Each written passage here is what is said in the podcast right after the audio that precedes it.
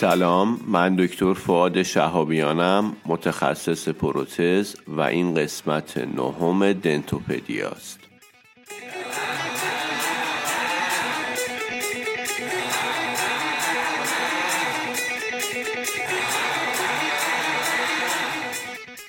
در دنتوپدیا ما سعی می‌کنیم اطلاعات عمومیمون رو در زمینه دندان پزشکی و تو حوزه های مختلف این رشته افزایش بدیم. صحبتمون سعی می‌کنیم کوتاه باشه و لزوما هم مبتنی بر مقاله نیست.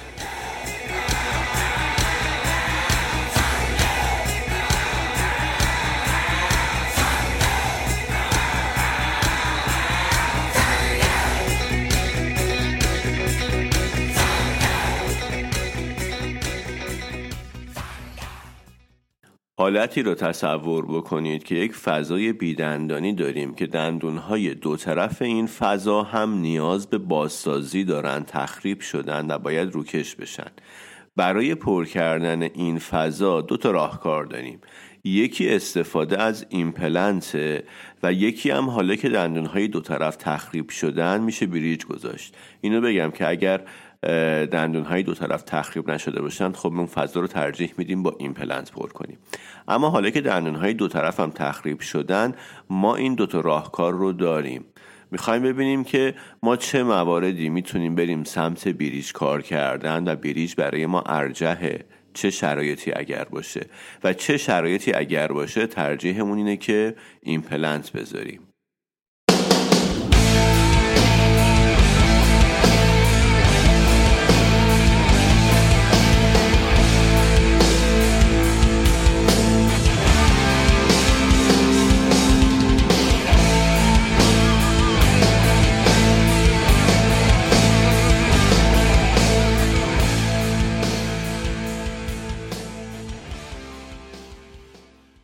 من شرایط رو خیلی خلاصه میگم و اینکه حالا هر کدوم چجوریه و توی اون شرایط و توجه به اون مسائلی که میگم کدوم درمان ارجحه. مثلا چیزی که مهمه بدونیم اینه که وقتی بریج می‌ذاریم اون ناحیه‌ای که پونتیک قرار می‌گیره اون استخون تحلیل میره. چیزی مانع تحلیلش نمیشه. سالها بعد باز ما یه داستانی خواهیم داشت که هی بعد بریج رو عوض کنیم هی پونتیک رو بلندتر بکنیم. اما اگر ایمپلنت بذاریم ایمپلنت کمک می‌کنه به حفظ اون نسج باقی مونده. یا از لحاظ بهداشتی وقتی که ما سه تا روکش بذاریم دو تا رو دندون ها و یه دونم روی ایمپلنت باعث میشه که اینا چون تفکیک شدن از همدیگه بهداشت بیمار راحت تر باشه. پروگنوز روکش نسبت به bridge باز بهتره. و از این نظر باز ایمپلنت کارکرد بهتری داره. یه چیز دیگه ای رو که بعد مد نظر قرار بدیم وضعیت جسمی بیماره. ممکنه که بیمار نتونه درمانهای طولانی تر و سختتر رو تحمل بکنه و خب bridge واسش درمان ارجحه توی این شرایط. اگر نتونه از لحاظ جسمی یا مسائل systemic ایمپلنت رو بپذیره یا اصلا از نظر systemic okay ه ولی مراحل و جراحی رو نمی‌تونه تحمل بکنه.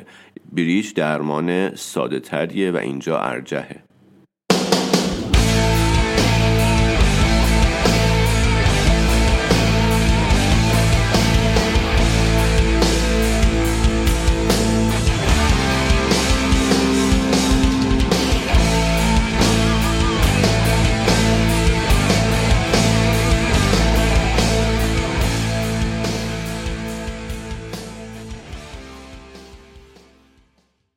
یکی دیگه چیزایی که خیلی بهش دقت می‌کنم من موقعی که می‌خوام انتخاب بکنم برای بیمارم که bridge بذارم یا ایمپلنت میزان تحلیل استخوانه وقتی که تحلیل استخوان زیاد باشه بیمار باید بدونه که اگر سه تا روکش تک بذاره احتمالا گیر غذاییش بیشتر میشه.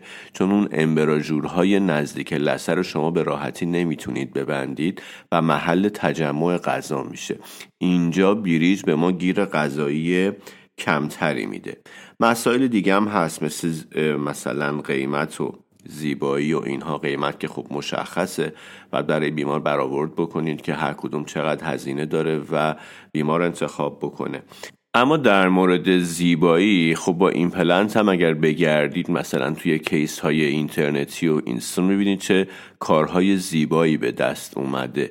ولی خب قطعا رسیدن به اون زیبایی با بریج راحت تره این پلنت ممکنه گاهی مراحل پیچیده تری بخواد تا به یک نتیجه مشخص برسه.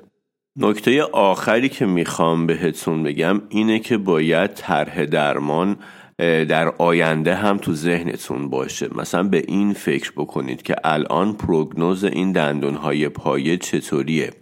اگر مثلا پروگنوزشون خیلی پروگنوز خوبی نباشه و بیمار هم قصد کشیدنش رو نداشته باشه شما اگر اون وسط ایمپلنت بذارین بعدا مشکل ایجاد می‌کنین طرح درمان آیندهتون رو. یعنی باید آینده نگر هم باشید. وقتی که روی دندونهای پایه شک دارید و قصدتون هم نگهداریه خب اینجا bridge ارجحه. bridge بذارید که اگر بعدا دندونهای پایه از دست رفت بتونید مثلا دو تا ایمپلنت بذارید و اون bridge رو با ایمپلنت تکرار بکنید.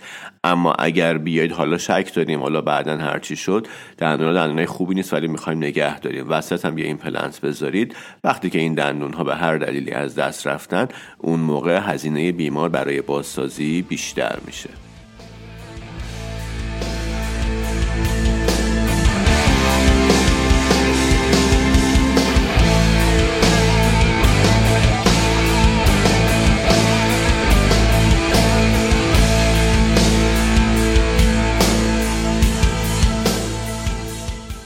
خیلی ممنون که وقتتون را در اختیار من گذاشتید. دنسوپدیای نه اینجا به اتمام می‌رسه. اوقات خوبی رو داشته باشید.